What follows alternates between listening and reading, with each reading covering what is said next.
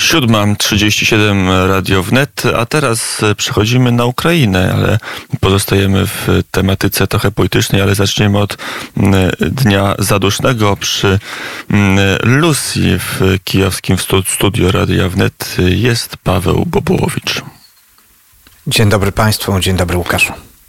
Mm, Polacy organizują się, aby e, i opiekować się i e, pielęgnować e, groby Polaków e, na Ukrainie, a na terenach Ukrainy wiele jest nekropolii, gdzie nie tylko osobiste, gdzie nie tylko osobista tęsknota Polaków wiąże, ale także tęsknota narodowa. Faktycznie, no, to stało się już tradycją, że przed ważnymi świętami, a szczególnie przed wszystkimi świętymi Polacy e, dbają o groby. 31 października członkowie Związku Polaków na Ukrainie przy współpracy z duszpasterstwem Polaków przy parafii świętego Aleksandra w Kijowie zorganizowali kolejną akcję Ocalmy Mogiły Przodków od Zapomnienia. Polscy działacze, dyplomaci z Wydziału Konsularnego i Polonia Ambasady Rzeczypospolitej Polskiej w Kijowie i z Instytutu Polskiego w Kijowie członkowie Międzynarodowego Stowarzyszenia Przedsiębiorców Polskich na Ukrainie mm, mm, posprzątali mm, groby na terenie cmentarza Bajkowa w Kijowie. To XIX-wieczna e, nekropolia. Na tej XIX-wiecznej nekropolii znajdują się groby wybitnych polskich mieszkańców e, Kijowa, innymi Lona Dzikowskiego, Wilhelma Kotarbińskiego. Tam jest też kwatera 114 polskich żołnierzy, którzy zginęli w walkach z bolszewikami w okolicach Kijowa w 1900 1920 roku. Akcja sprzątania polskich mogił e, odbywała się też w innych miejscach na Ukrainie, innymi w Żytomierzu, czy na najbardziej znanym polskim cmentarzu, mm, tak przecież mocno związanym z naszą historią, czyli na lwowskim Łyczakowie. Być może Państwo widzieliście te zachwycające zdjęcia wczorajsze z Łyczakowa, z cmentarza Orląt Lwowskich. Tam polscy dyplomaci i Polacy, którzy mieszkają, rozstawili setki zniczy i jak co roku zapłonęły wieczorem, tworząc e, no, niezwykłą atmosferę. Wczoraj towarzyszyłem dyrektorowi Instytutu Polskiego Robertowi Czyżewskiemu. Też byliśmy na cmentarzu na Bajkowa.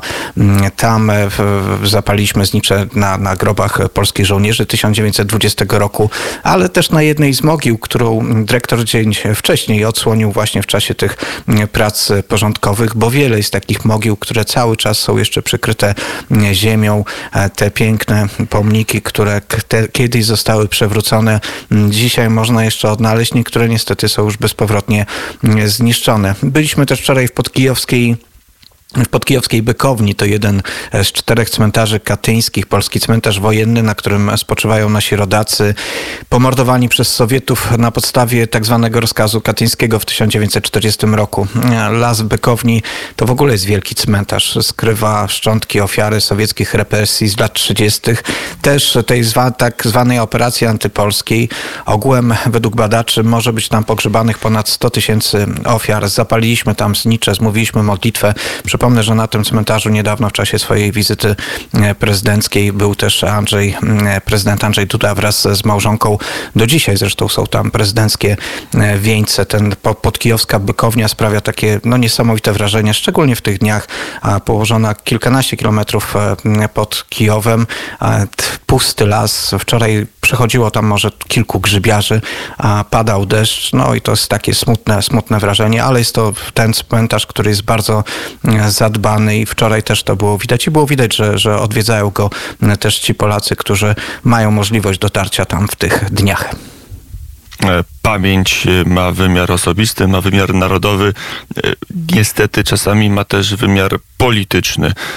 Pamiętamy zamieszanie dookoła cmentarza Orląt Lwowskich kilka lat temu. Pamiętamy, czy pamiętamy cały czas i nawet nie musimy pamiętać, bo on trwa spór na temat pochówków ofiar rzezi wołyńskiej. Na ile obecne władze Ukrainy nie tylko, że nie przeszkadzają, ale na ile pomagają także Polakom i organizacyjnie, i finansowo w zachowaniu ważnych dla Polaków nekropolii i grobów. No, ten spór wokół cmentarza lwowskiego też nie jest, nie jest zakończony, bo e, przypomnę, że lwy cały czas znajdują się w tych skrzyniach i są zasłonięte. E, sprawa dotycząca prac poszukiwawczych ofiar e, ukraińskich nacjonalistów, mimo deklaracji prezydenckich, też na razie nie jest wyjaśniona i zakończona. Mamy do czynienia z kolejnymi oświadczeniami polskiego polskiego, czy najpierw ukraińskiego, a później Polskiego Instytutu e, Pamięci Narodowej. A jeśli pytasz się o ten aspekt e, pomocy, no raczej tutaj polska społeczność nie może za bardzo liczyć e, przede wszystkim na tą finansową stronę pomocy i dlatego Polacy sami się organizują, sami dbają o te polskie nekropolie, sami muszą to sprzątać, muszą dbać o te pomniki. Dobrze jest, jeżeli w ogóle uda się ustrzec przed wandalami bo to oni są największym e, zagrożeniem, a środki i możliwości są coraz mniejsze. No, miejmy świadomość, że e, w Kijowie w różnych okresach od na przełomie XIX-XX wieku od 10 do 30% mieszkańców e, Kijowa stanowili Polacy. To była potężna społeczność. Tych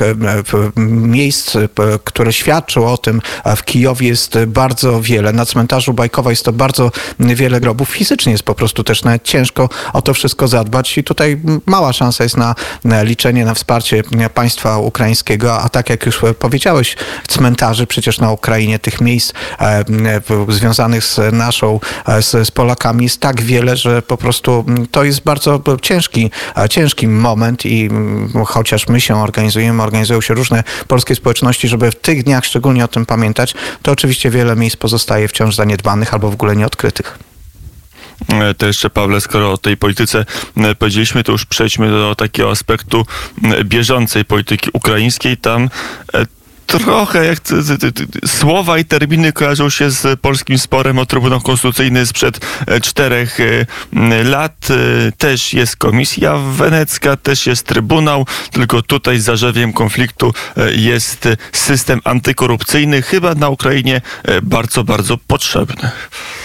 To jest nieprawdopodobne, ale rzeczywiście tych zbieżności jest tak wiele, że czasami mm, można mieć wrażenie, że e, doskonale już znamy ten e, scenariusz. No, przypomnę, bo opowiadaliśmy o tym na, na antenie, ale dwa słowa może przypomnienia. 27 października Sąd Konstytucyjny Ukrainy, czyli odpowiednik naszego Trybunału Konstytucyjnego, uznał e, niektóre przepisy antykorupcyjne za niezgodne z konstytucją. Szereg innych przepisów antykorupcyjnych może być jeszcze dalszym przedmiotem badań sądu. Decyzja sądu praktycznie momentalnie zablokowała zablokowała działanie ukraińskiego systemu antykorupcyjnego. Między innymi doprowadziła do zawieszenia na dobę mm, systemów, takiego jawnego systemu deklaracji majątkowych e, osób publicznych.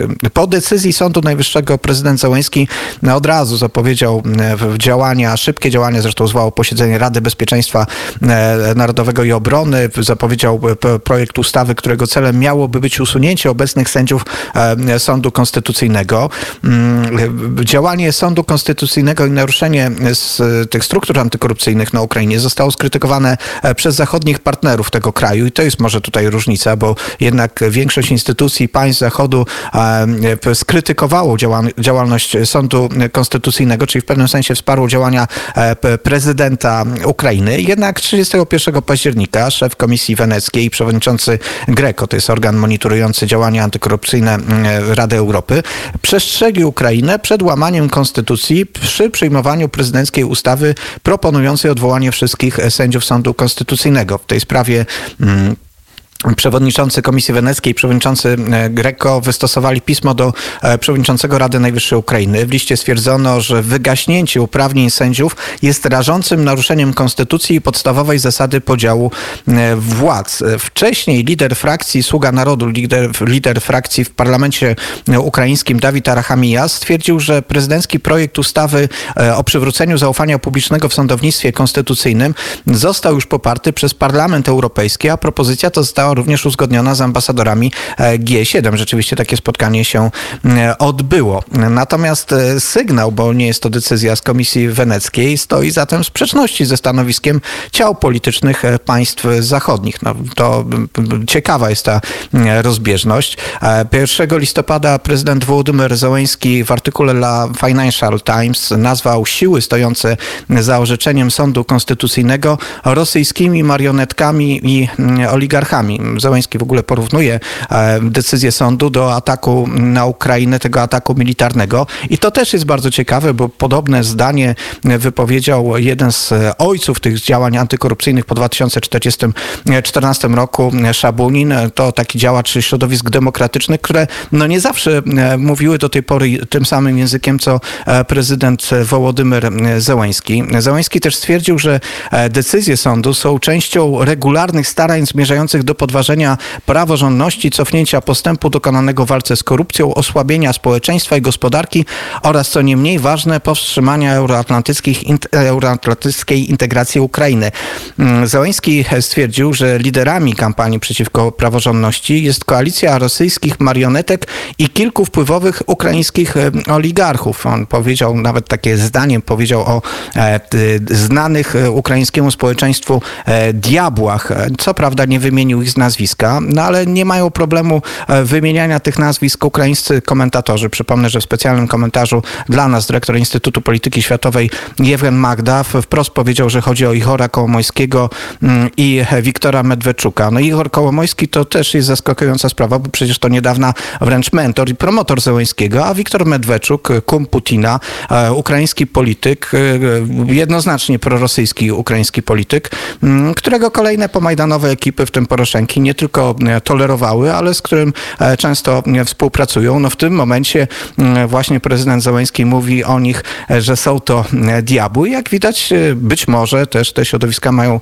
całkiem niezłe możliwości i wpływy, no bo udaje im się pewnie wywołać też nie tylko wsparcie dla swoich działań wewnątrz systemu ukraińskiego, ale jak widać też na zewnątrz. Myślę, że to też jest znamienne, że akurat Komisja Wenecka cała się nie wypowiedziała, tylko na razie wypowiedział się jej przewodniczący, czyli to na razie nie można traktować, że jest to stanowisko całej komisji, no ale jednak to też jest znamienne, że w, w, w takiej sytuacji dochodzi do jakiegoś podziału w spojrzeniu na tą sprawę pomiędzy Komisją Wenecką, a na przykład Parlamentem Europejskim. No to różni może tę sytuację od konfliktu wokół Trybunału Konstytucyjnego, Konstytucyjnego w Polsce, który obserwowaliśmy. No na razie sytuacja wygląda tak, że prezydent stara się doprowadzić do usunięcia sędziów. Sędziów, którzy w dodatku e, jest coraz więcej dowodów na ich możliwą korupcję. E, w czasie tego weekendu pojawiły się informacje, że Państwowe Biuro Śledcze Ukraińskie prowadzi dochodzenie w stosunku też do przewodniczącego e, Sądu Konstytucyjnego, który nie zadeklarował nabycia nieruchomości na okupowanym Krymie. No cóż, jakby zadeklarował, to właśnie pojawiłaby się w tym systemie antykorupcyjnym. Zresztą jak ten system przez dobę nie działał, to nagle okazało się, że tam niektórzy politycy zaczęli wrzucać różne deklaracje, chyba się nie spodziewali, że podobie system zostanie przywrócony i teraz z powrotem można obserwować już deklaracje osób publicznych, deklaracje majątkowe osób publicznych na Ukrainie. No ale wygląda na to, że to dopiero jesteśmy na początku tego sporu i to będzie spór, który może mieć bardzo głębokie konsekwencje polityczne na Ukrainie. Mm, znając życie, pewnie jeszcze w środę e, się usłyszymy z radiosłuchaczami, więc e, możemy taką rozmowę o tym, mm, jak wygląda obecnie architektura, mm, architektura polityczna na Ukrainie się umówić. Dlaczego Ichor Kołomojski nagle staje się diabłem w e, przekazie prezydenta Ukrainy. To wszystko bardzo ciekawe, bo pokazuje, że ta konstelacja oligarchiczno-polityczna dookoła prezydenta Zełenskiego jakby się zmieniała. Co to oznacza, no to może w środę, może czwartek zaczniemy. Trzymajmy radio słuchaczy w napięciu, ale ta opowieść na pewno jest przed nami. Pawle, dziękuję bardzo za rozmowę.